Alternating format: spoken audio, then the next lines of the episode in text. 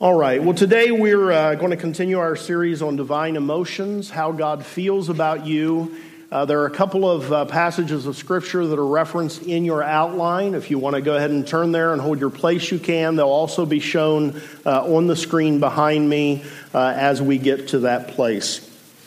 There are a few things in life that I am as passionate about as guarding the best interest of my children. Every decision, every activity, every invitation to a friend's house, every purchase, every granted request, and every refused request is motivated by a desire for what's best for them. They don't necessarily agree with that on the refused request part, uh, but it remains true. Everything is motivated by a desire for what's best for them. Now, I've always made Michelle do this, but, uh, but many times when they've been invited to vi- visit the house of a friend whose parents we've never met, we have Michelle insist on meeting the parents before agreeing to the visit, or, or at least before we actually release them uh, to walk through the front door. And she's been known to ask questions like this Do you have any guns in the house? Are those guns locked up? Who else will be in the home while my child is in your care? And I don't think it's ever happened, but if a parent had ever been offended by such questions, we would have just been very content and quietly saying to ourselves, Thank you for verifying that this is the, the wrong place for my child to be. Because here's the truth our view is that if you can't understand that we care more about our kids' best interest than we do about you being slightly uncomfortable with a question we might ask you, then, well, we're sorry you don't understand that. But that's just the way it is. And so we're not going to be that concerned with how you feel. Well, let me clarify that. If I had to be the one to do it, I would probably be concerned with how you feel. But since I've convinced Michelle to handle this responsibility, I'm not as concerned with how they feel. And to her great credit, she, uh, she pushes through the discomfort and, and chooses not to be all that concerned. You see, I want what's best for my kids. And while I sometimes have to be objective, uh, about things and understand that, that I can't control every single thing. If I ever become convinced that someone has acted toward them in a way that isn't in their best interest and those actions were intentional, that is the shortest path to anger for me. I get angry when what's best for my kids is compromised. Anything that is against their best interest, anger and I meet very quickly. And I know enough of you well enough to know that I uh, to know that this is true of you. Most parents, if they are good parents, this is true of them. They are like this. And here's something I want us to see in the scriptures today God is like this. Anything that goes against the best interest of those he loves, and that's every single one of us in here today, makes God angry. Anything that goes against your best interest makes God angry. He cares about you so much that he gets angry on your behalf. We've seen in this series that God loves us. He actually feels loving toward us. We've seen in this series that God is jealous for us, that God is compassionate toward us. And today I want us to see that God gets angry on our behalf. And the next week, as we wrap up this series on Baptism Sunday, we're going to see how God experiences joy because of us, that God feels joy uh, when He thinks about us. So we're going to look at Mark 3 1 through 6.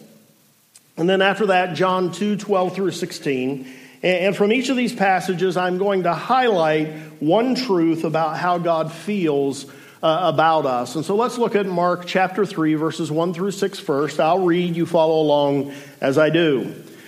Another time, Jesus went into the synagogue, and a man with a shriveled hand was there. Some of them were looking for a reason to accuse Jesus, so they watched him closely to see if he would heal him on the Sabbath. Jesus said to the man with the shriveled hand, Stand up in front of everyone. And then Jesus asked them, Which is lawful on the Sabbath? To do good or to do evil, to save life or to kill? But they remained silent. He looked around at them in anger and deeply distressed at their stubborn hearts, said to the man, Stretch out your hand. He stretched it out, and his hand was completely restored. Then the Pharisees went out and began to plot with the Herodians how they might kill Jesus. So, as was often the case during Jesus' ministry on earth, he was opposed by the religious leaders of the day. He was often coming into conflict with the Pharisees. The Pharisees were constantly following him around, looking over his shoulder, trying to find him violating some aspect of their law in order that they might accuse him and discredit him. And while God's law did not forbid healing on the Sabbath, the Pharisees had heaped all kinds of laws on top of God's law, and it had led them to the place of equating healing to work and therefore suggesting that it was unlawful to heal on the Sabbath. There are a couple of uh, kind of interesting and intriguing things in this interaction between Jesus and the Pharisees. And one of them is this question Jesus asked Which is lawful on the Sabbath, to do good or evil, to save a life or to kill? Uh, in asking this question, what Jesus was doing is he was exposing the lawlessness of the Pharisees. While they are condemning him for possibly choosing to heal on the Sabbath, they are using the Sabbath to plot how they might kill Jesus. And then when he asked them to stretch out uh, the man that needs healed to stretch out his hand and then simply speaks healing, he is making sure in doing that that nothing that he does in the healing can be construed as violating the law of the Pharisees. And so, in these two things, Jesus reveals their improper hearts, and even playing by their twisted rules, Jesus does nothing in violation of the law. But, but here's the thing I want to really highlight today Jesus knew that the Pharisees were more concerned with trying to trap him than they were with a man with a withered hand getting help. And verse 5 says that because of this, he looked around at them in anger and was deeply distressed at their stubborn hearts. And then he healed the man. And then the Pharisees went out and they plotted to kill Jesus. The thing that I want you to see here is that Jesus was angry with the Pharisees. And here's the truth that I think God wants us to take from, uh, from this, at least one truth that He wants us to take from this. God gets angry when others stand in the way of what's best for you. God gets angry when others stand in the way of what's best for you. What was best for the man in Mark 3 was to be healed, not to argue over the details of how you avoid working on the Sabbath. The Pharisees distracted from the man's healing, they distracted from the man's need. Uh, they, they opposed the man getting help uh, from Jesus, and this made Jesus very angry. When others stand in the way of what's best for you, God gets angry. When a boyfriend or a girlfriend tempts you towards sex outside of marriage, God gets angry because he knows that that is not in your best interest. When someone refuses to let you live down a past sin or mistake, never allows you to put it behind you and move forward, God gets angry because he knows that condemnation is not in your best interest. When someone maligns your reputation and spreads false accusations against you, God gets angry. Anytime that someone works against what God knows is best for you, because he loves you, God gets angry. He gets angry on your behalf. And I don't know about you, but for me, this realization that God gets angry on my behalf is something that I find pretty encouraging. It, it lets me know that God cares about me. It lets me know that God has feelings for me. God is not just a disinterested bystander in my life, He is invested in me, much like a really good human parent is invested in their children. So now let's look at John chapter 2, verses 12 through 16. Actually, uh, I'm just going to start reading at verse 13. Here's what those verses say. When it was almost time for the Jewish Passover, Jesus went up to Jerusalem. In the temple courts, he found people selling cattle, sheep, and doves, and others sitting at tables exchanging money. So he made a whip out of cords and drove uh, all from the temple courts, both sheep and cattle. He scattered the coins of the money changers and overturned their tables. To those who sold doves, he said, Get these out of here. Stop turning my father's house into a market. There are two reasons that are commonly accepted as to why Jesus became angry and, and physically drove the sheep and cattle out of the temple courts, scattered the money, overturned the money changers' tables. By the way, just allow yourself to see that picture in your mind's eye.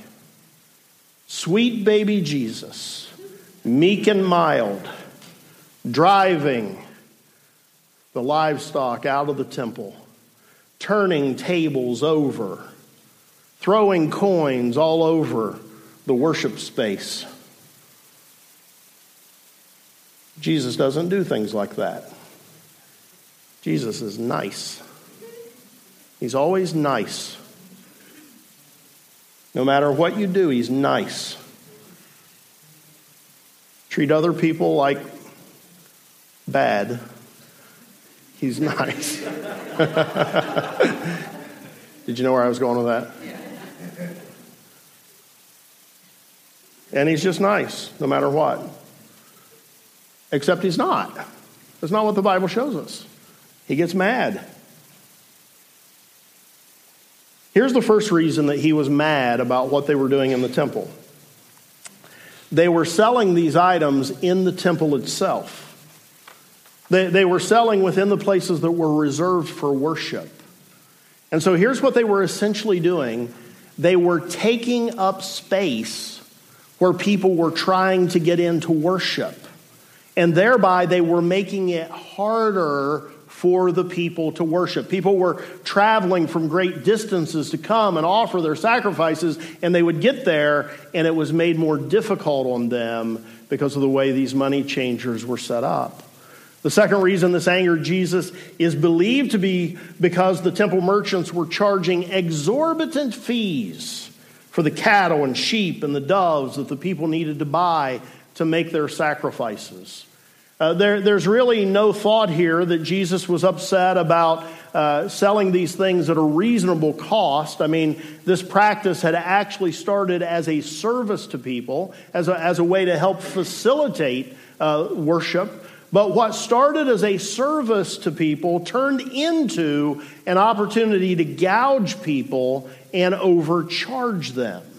And so Jesus was not happy about this. So Jesus is angry because people are being crowded out of the place of worship and because they are being overcharged to secure their sacrifices for their worship. And among other things, we could say here's something this lets us know about God God gets angry when you are mistreated.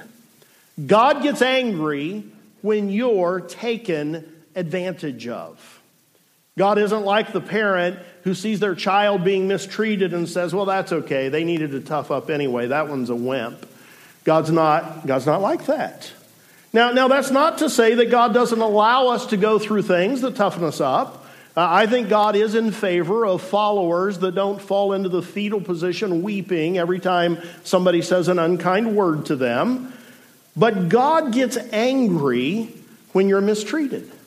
God gets angry when you're taken advantage of. When someone gossips about you, does damage to your reputation, God gets angry on your behalf. When a boss requires you to work ridiculous hours that take you away from your family and take you away from your time with Him, God gets angry on your behalf. You should never think of God as dispassionately observing your life and yawning no matter how you're treated. That is not the picture the Bible paints of God. The Bible tells us of a God who has strong feelings for us. He loves us. He is jealous for us. He is compassionate toward us. And as we're seeing here today, He is a God who gets angry on our behalf. And here's the reason that God gets angry on our behalf it is because He truly wants what is best for us. God wants what is best for you. He really, truly does. Here's what John 10:10 10, 10 tells us. The thief comes only to steal, kill, and destroy. I have come that they may have life and have it to the full. And that is Jesus speaking there in that quote. Jesus wants you to have life. He, he wants you to have life to the full. Some translations say he wants you to have life more abundantly. This is why Jesus came. And God gets angry when anything conflicts with why Christ came and with what Christ is trying to accomplish in your life. John 10 10. He wants life. He wants life to the full. He wants life more abundantly. And this includes in that that he wants a meaningful life for us right here and now. God wants a better life for you than the enemy of your soul desires for you. God may not always grant us an easy life. He, he usually won't. In fact, I don't know anyone who would describe life as easy. But here's what God does want to do for us He does want to give us an improved quality of life.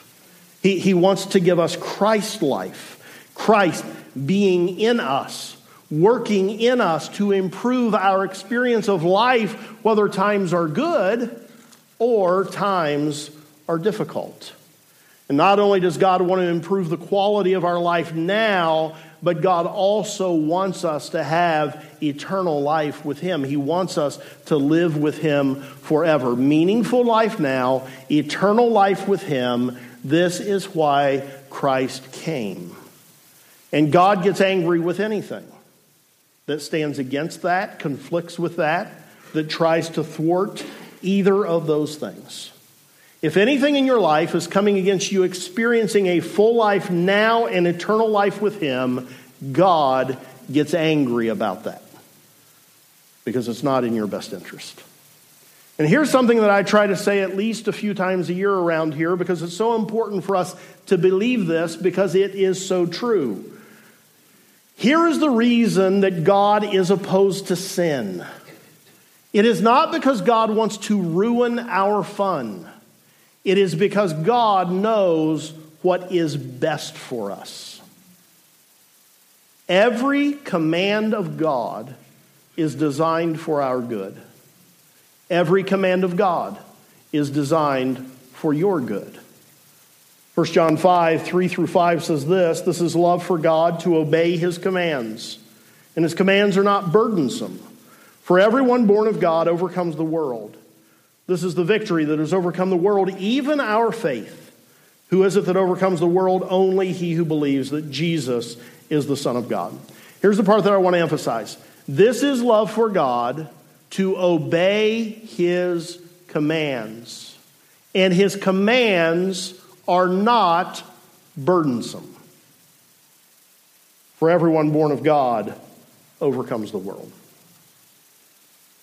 You want to overcome the junk that the world throws at you? You, you want to experience the life that God desires for you instead of the life the evil one desires for you? Here's the key obey God's commands.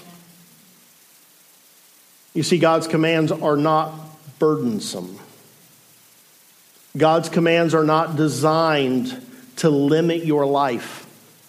God's commands are not designed to limit you from having a full life or, or limit you from having a meaningful life. It is exactly the opposite. God's commands are designed to maximize your life, to help you experience the full life that God desires for you God's commands are meant to set you free to truly live life.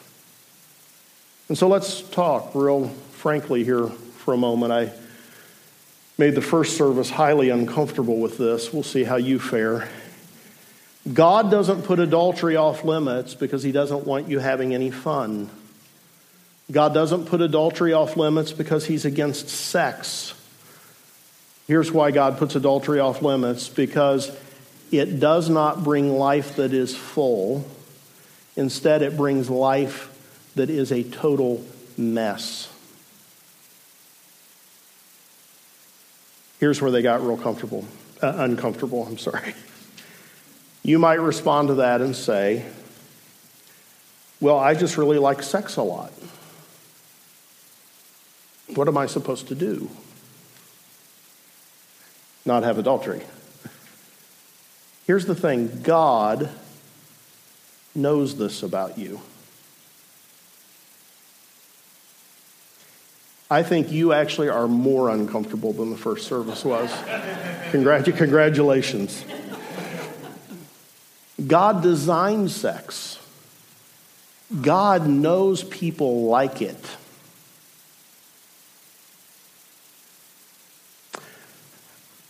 And as the designer of sex, here's what God knows sex is best when it is experienced with one person in a committed covenantal marriage over a lifetime. This is what God knows. And because God knows this, and because God wants you to live a full and meaningful life, and He knows adultery won't accomplish that for your good, God says, don't do that. God doesn't say, don't covet the things that belong to your neighbor because he doesn't want you to have nice stuff. Because he never wants you to dream of anything better than what you currently have. God tells you not to covet what belongs to your neighbor because he knows that the comparison game is a surefire way to get all messed up on the inside. You see, here's what God knows contentment brings life. Coveting what we don't have brings death, destruction, turmoil, frustration, annoyance. It's an awful way to live. Coveting is an awful way to live. God knows this. And so he says to us, Listen to me. I created life. I know how this thing works. I know what is best for you. I know how you will be the happiest, the most fulfilled, the most contented, the most peaceful. Don't worry about your neighbor's stuff. And on and on it goes. Every command intended to enable you to live the best life, intended to help you avoid the death and destruction that the enemy desires and instead experience the life that is really life. Love your neighbor as yourself. God knows that not only is that the right thing to do, but it is the surest way to have peace in your life, to be at peace with all people, treating them with the same care and respect that you desire for yourself. Every single command designed for your good, designed with your best interest in mind, designed to help you live a full, meaningful, and abundant life. So let's review this. God gets angry when others stand in the way of what's best for you. He gets angry when you are mistreated and taken advantage of. He gets angry about these things because God truly wants what is best for you. He wants you to have a full and meaningful and abundant life now, and He wants you to have eternal life with Him. And so He gets angry about anything that compromises either of those objectives. And every single command He gives is toward the purpose of helping us live a full and abundant life. Here's the truth that all of this tells us it is a simple thought but if we will really get a hold of it, allow it to settle deep into our spirits, it is a powerful truth. It is a liberating truth. And here it is God is for you. God is for you. He's not against you. God is for you. He wants what is best for you. And if we can receive this truth, if we can trust this truth, if we can allow this to really take up residence in the, the deep place where we truly believe it, when we know that God is for us, we can trust Him with our lives. We can trust that His plans for us are good. We can trust that His commands will help us to live, in, uh, to live a full and meaningful life, not to rob us of life. And we can trust that God is not dispassionate about us, but God is engaged. He cares enough about us that anything that works against our best interest makes God angry. Can you remember a time in your childhood where you needed your parent to be angry about something? Somebody had done something to you and they you just needed them to be angry. My dad did this once. I was about 9 years old and Jody Steele a girl was the neighborhood bully. And we had this empty field next to, to our house. And Jody Steele threw me down on the ground, climbed on top of me, and started sticking me with a straight pin. She was an evil, evil little girl. And today, this wouldn't go over too well. But my dad appeared out of nowhere, and Jody Steele got pulled off of me by her left arm and drugged to her grandparents' house, where they were told in no uncertain terms that Jody Steele better never stick my son with a pen again. My dad was angry, and I needed my dad to be angry right then because Jody was stronger than me.